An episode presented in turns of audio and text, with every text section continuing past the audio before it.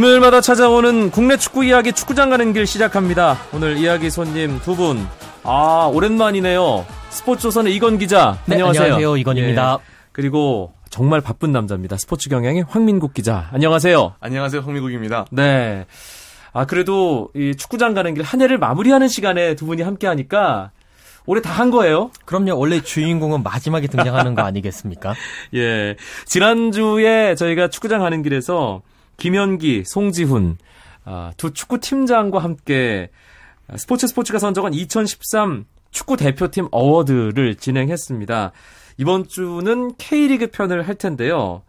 그런데 K리그 대상 시상식이 있었잖아요. 네네. 그래서 뭐 베스트 11, MVP, 영 플레이어상 뭐 이런 부분에 대한 시상식이 다 있었기 때문에 저희는 좀 뻔하지 않게 색다르게 아, 이색 부문에 대한 시상을 중심으로 오늘 축구장 가는 길 2013 K리그 어워드를 진행해 볼 텐데요.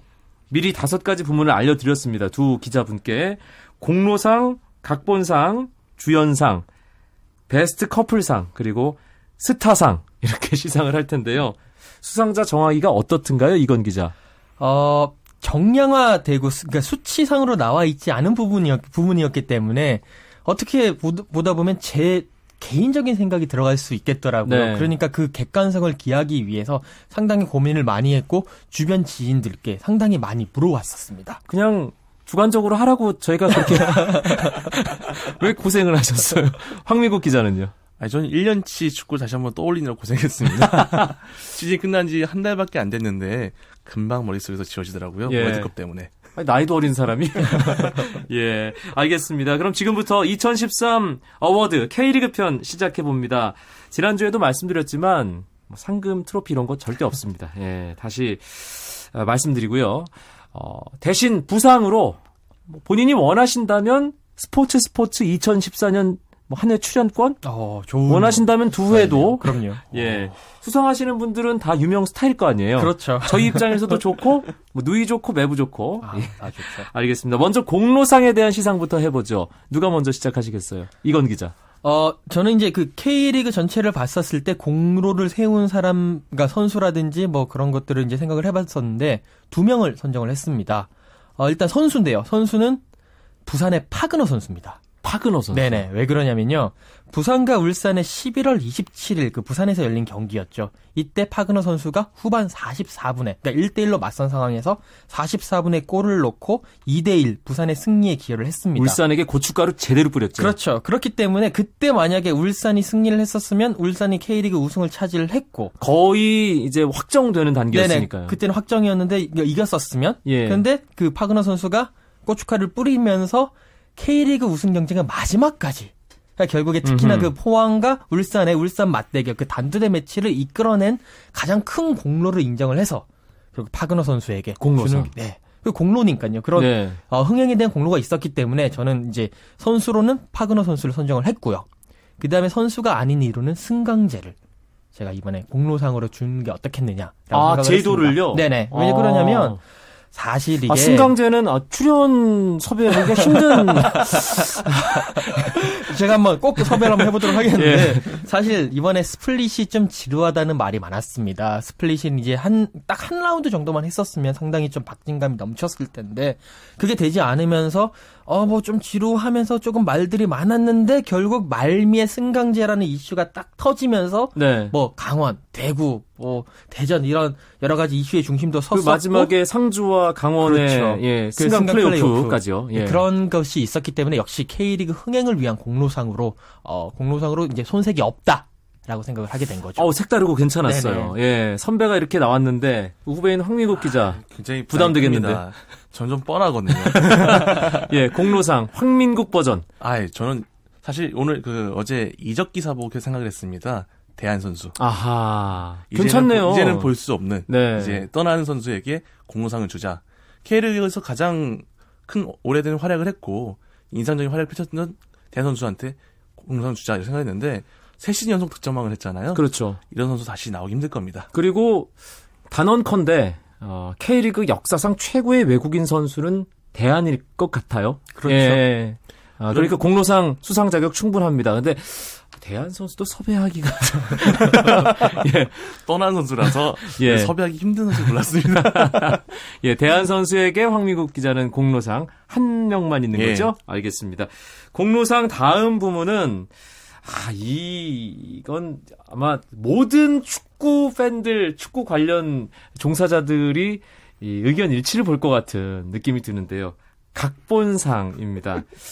후보들이 좀 있을까요? 저는 딱 한 분밖에 안 떠오르거든요. 이건 기자. 어, 저는 그 모든 분들에게 남들이 다 yes 할 때 한 명은 no를 해야 되지 않습니까? 네. 그렇기 때문에 그 생각하는 그분 말고 다른 분을 후보로 한번 내세워 볼게요. 바로 서울 극장입니다. FC 서울 극장. 네. 그러니까 FC 서울이 각본상 후보로 손색이 없다라고 생각을 하는 게 뭐냐면 어떤 면에서요?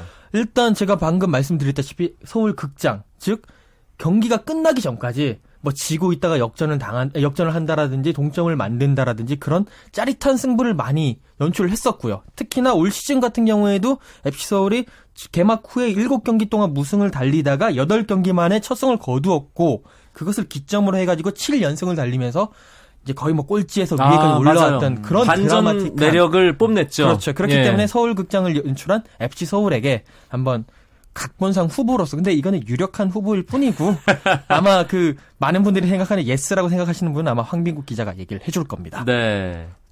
뭐 고민할 필요가 있나요? 윤성효 감독 줘야죠. 예, 효멘. 예, 효멘에게 드려야 됩니다. 아니 뭐 울산의 우승으로 싱겁게 끝날 뻔했던 승부 이렇게 뒤집으신 분, 아, 예. 나에게 과메기를 보내라 이렇게 말씀하신 분 무조건 윤성효 감독에 줘야 된다고 생각합니다. 그 아까 예, 이건 기자가 잠시 언급했던 아, 울산과 부산, 부산과 울산의 그 마지막 라운드 직전 라운드 경기였죠. 파그너 선수의 결승골. 네.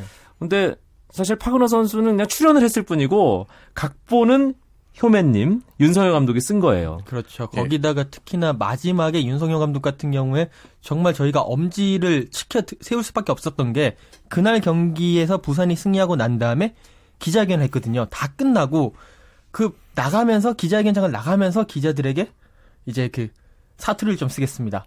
바라던 대로 뗐는겨. 라고 얘기를 했던 그 모습. 아, 이거는 거의 뭐, 정말 최고의 수상 멘트가 야. 나, 남아야 될 거 아닌가. 그. 기자회견장에 있던 기자들 다 뒤집어졌겠네요. 그렇습니다. 예.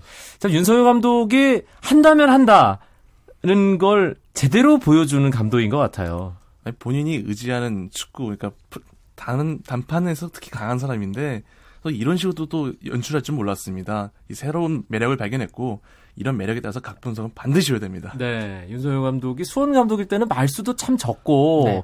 뭔가 내성적이라는 그런 느낌이 있었는데 어, 고향 쪽으로 내려가시더니 완전히 그 본색이 드러나면서 예, 확실하게 아, K리그 막판에 정말 드라마틱한 장면을 만들어내는 그런 아, 시나리오 작가의 역할을 했습니다.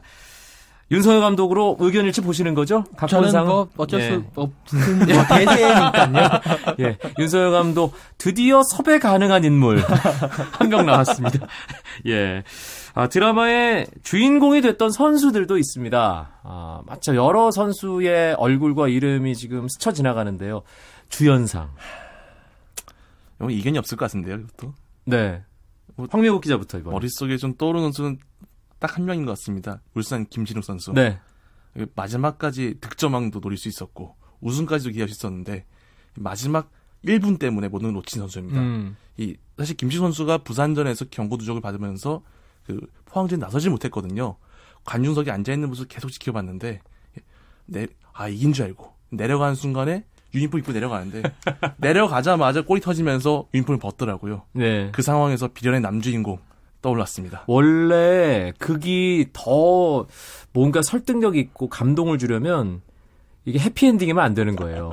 그렇죠. 그렇기 때문에 김신욱 선수 주연상 받을 만합니다. 뭐 개인적으로는 그 김신욱 선수 같은 경우에는 올 시즌 최고의 한 해, 물론 지난 시즌 같은 경우에도 어, 아시아 챔피언스 리그에서 우승을 하면서 좋은 한 해를 보냈지만 올 시즌은 더더욱 이근호 선수가 빠지고 난 이후에 어, 상당히 팀의 공격 중심으로서 좋은 모습을 보여줬었고요. 특히 어, 시즌 리그 36경기에서 19골 6도움이라는 정말 어마어마한 수치거든요. 네. 어, 그 정도의 공격력도 보여줬었고 A 대표팀에서도 상당히 좋은 활약을 보여주면서 최고의 한 해를 보낸 거 아닌가. 단 마지막만 빼놓고는요. 네.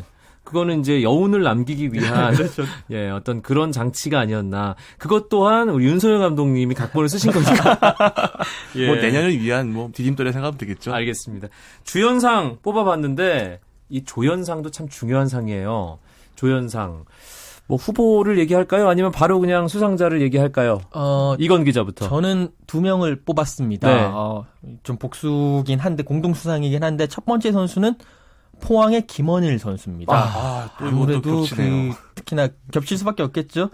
어, K리그 가장 마지막 경기에서 가장 중요한 골, 그러니까 울산에서 열린 울산과 포항과의 경기에서 음. 끝나기 직전에 골을 넣으면서 포항의 우승을 이끌었었고요. 특히나 이 선수가 대단한 게 어, 뭐, 많은 분들이 아시겠지만, 일반 병사가 막군이라고 표현을 하는데요.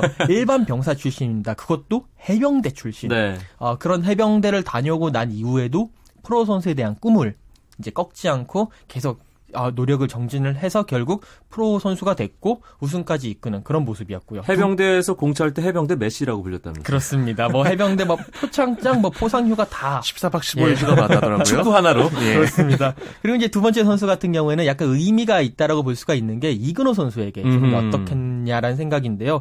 이근호 선수가 챌린지에서 메시, 해병대 메시가 있었으니까 K리그 챌린지에서 메시로 불리면서 어, 15골을 넣었었고요. 득점왕은 차지를 했었는데 이근호 선수의 활약 덕분에 어떻게 보면 K리그 챌린지가 관심과 이슈에서 어느 정도 벗어나지 않고 계속 꾸준하게 이렇게 사랑을 받아오지 않았는가. 뭐 그렇게 생각을 합니다. 네, 황민국 기자 탄식을 했는데 김원일 선수 뽑은 거죠? 예, 뭐 저는 사실 뭐 잊을 수가 없을 것 같습니다. 기사를 모두 마감하고 아, 끝났구나 싶은 경기 중 10초 전 골이 들어가면서 다 지웠거든요. 그래서 머릿속이 지워지지 않습니다. 김원일 선수한테 조연상 주고 싶습니다. 기사를 엎는다고 하죠. 예, 완전히 백지화 시킨 다음 다시 써야 되는 그런 상황을 만들어줬던 김원일 선수가 2013 award K리그 편 조연상 수상자가 됐습니다. 다음은 스타상입니다. 그 실력과 상관없이 스타성이 있을 수 있어요. 어, 그래서 의외의 인물이 스타상의 주인공이 될 수 있습니다. 황미국 기자부터. 아, 전 선수를 못 찾았습니다. 사실 좀 마땅하게 정말 이 선수가 올해에서 가장 튀었다. 그러니까 뭐 인기를 모았다는 선수가 없어서 사실 좀 감독한테 주고 싶어서 황선대 원근, 황선 감독을 좀 뽑았습니다. 아하. 이게 외국인 선수를 한 명도 쓰지 않아서 다들 아 우승은 안 팀되겠다 했었는데 제가 그랬어요. 예, 그팀 가지고 뭐 K리그 클래식도 우승했고 에펠컵도 우승했고 이관왕을 이뤘거든요.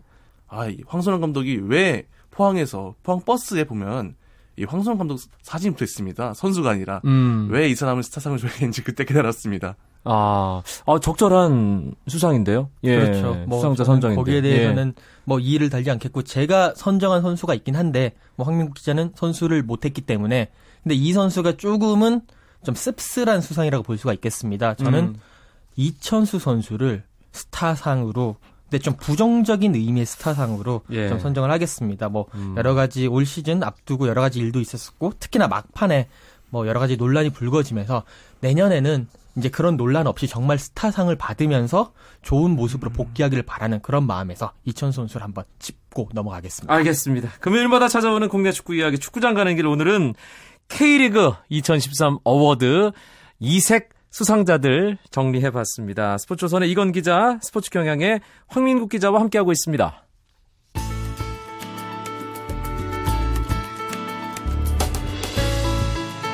스포츠가 주는 감동과 열정, 그리고 숨어있는 눈물까지 담겠습니다. 스포츠 스포츠 이광용 아나운서와 함께합니다. 사실 오늘 이 시간에 한 해 국내 축구를 돌아보려고 했는데 최근에 K리그 관련해서 엄청난 이슈들이 계속 쏟아지고 있어요. 특히 가장 중요한 게 올드보이들의 귀환 주목할 만한 부분이죠. 이건 기자. 네, 그렇습니다. 어, 정말 뭐라고 해야 될까요? 상당히 노익장을 과시하는 분들이 다시 K리그 현장으로 돌아왔는데요. 어, 이차만 감독 올해 63세이십니다. 경남FC 주의봉을 잡으셨고요. 그 다음에 박종환 감독 올해 77세입니다. 또 성남, 그러니까 성남 시민구단의 초대 감독으로 복귀를 하면서 상당히 많은 이슈를 이제 만들었습니다. 사실 그러니까 저희 세대 정도만 해도 박종환 감독, 이창환 감독 알 텐데 지금 한 20살 전후 그 이하로는 누구지? 아마 모르는 분들이 더 많을 거예요. 황민국 기자. 그렇죠. 예, 실제로 저도 사실 박종환 감독을 굉장히 좀 잘 알고 있었는데 이차만 감독을 머릿속에서 찾아내기 좀 힘들었습니다. 아. 예, 프로 떠나신 지 15년 넘으신 분이다 보니까 기억이 좀 많이 남아 있지는 않더라고요. 그래서 다른 분들께 요청을 해봤더니 아 명장이다. 대우로열즈 예, 대우로열즈에서 전성시대에 그 네. 81년에 대우 감독 시절에 프로축구 역대 최연소 우승을 하신 감독님이다. 30대였을 걸요 그때 네네. 아마 예. 예, 그 당시에 그렇게 젊었던 분인데 지금 다시 프로 돌아오셨다. 이런 이제 설명을 해주더라고요. 뭐 박종환 감독은 다른 뭐 설명이 필요 없을 것 같습니다. 83년 예, 멕시코 세계 청소년 대회 4강 신화. 예, 그런 시당 이루신 뭐 명장이시니까요. 그분들이 그러시다는 사실 좀 놀랐습니다. 네.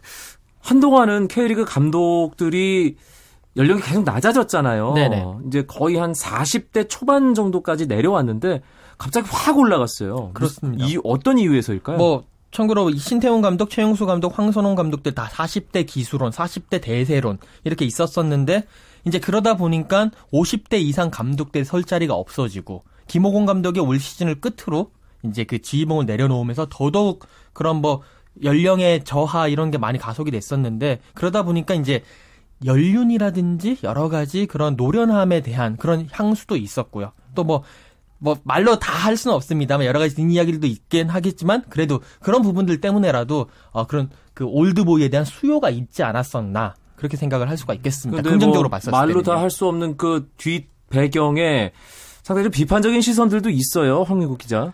아니 좀 기대 반 우려 반이죠. 노장 복귀가 만들어낸 연륜이 만들어낸 이렇게 좀 괜찮은 축구가 나올 수도 있다는 생각도 있는데 이 현대 축구가 너무 떨어진 옛날 축구가 나오지 않을까 이런 우려가 있습니다. 음. 대표적인 게 지금 뭐 박종환 감독 현장 떨어진 지 8년 돼, 8년 만에 돌아오신 거고요. 지금 뭐 이 감독 같은 경우도 지금 사실 좀 15년 만에 돌아오신 거거든요. 그 프로축구로는 그렇죠. 그러면은 이제 현대 축구가 계속 바뀌고 있는데 과연 그 조류에 따라올 수 있을 것인가 이런 좀 불안감이 있는 거죠. 네. 그리고 또 하나 덧붙인다면 이분들이 과연 지금 정상적인 과정이냐 들어온 게 정상적인 과정이냐에 대한 좀 의심이 있거든요. 사실 두 감독 모두 시도민 구단 예. 감독이 선임이 됐는데 정치적 배경이 작용을 했다는 말이 상당히 많이 나오고 있어요 지금. 그렇습니다. 시도민 구단 같은 경우에 특히나 그 감독 선임 과정에서 어 이제 그 윗선 뭐 시청이라든지 도청이라든지 어쨌든 이런 쪽과의 연관성 그리고 특히나 성남 같은 경우에는 안익수 감독을 그렇게 좀 내치면서까지 박정환 감독을 파열음을 냈기 때문에 거기에 대한 의구심 많은 눈빛이 아직까지 존재하는 게 사실입니다. 네, 박종원 감독, 이차만 감독 뭐 다른 길이 있겠습니까?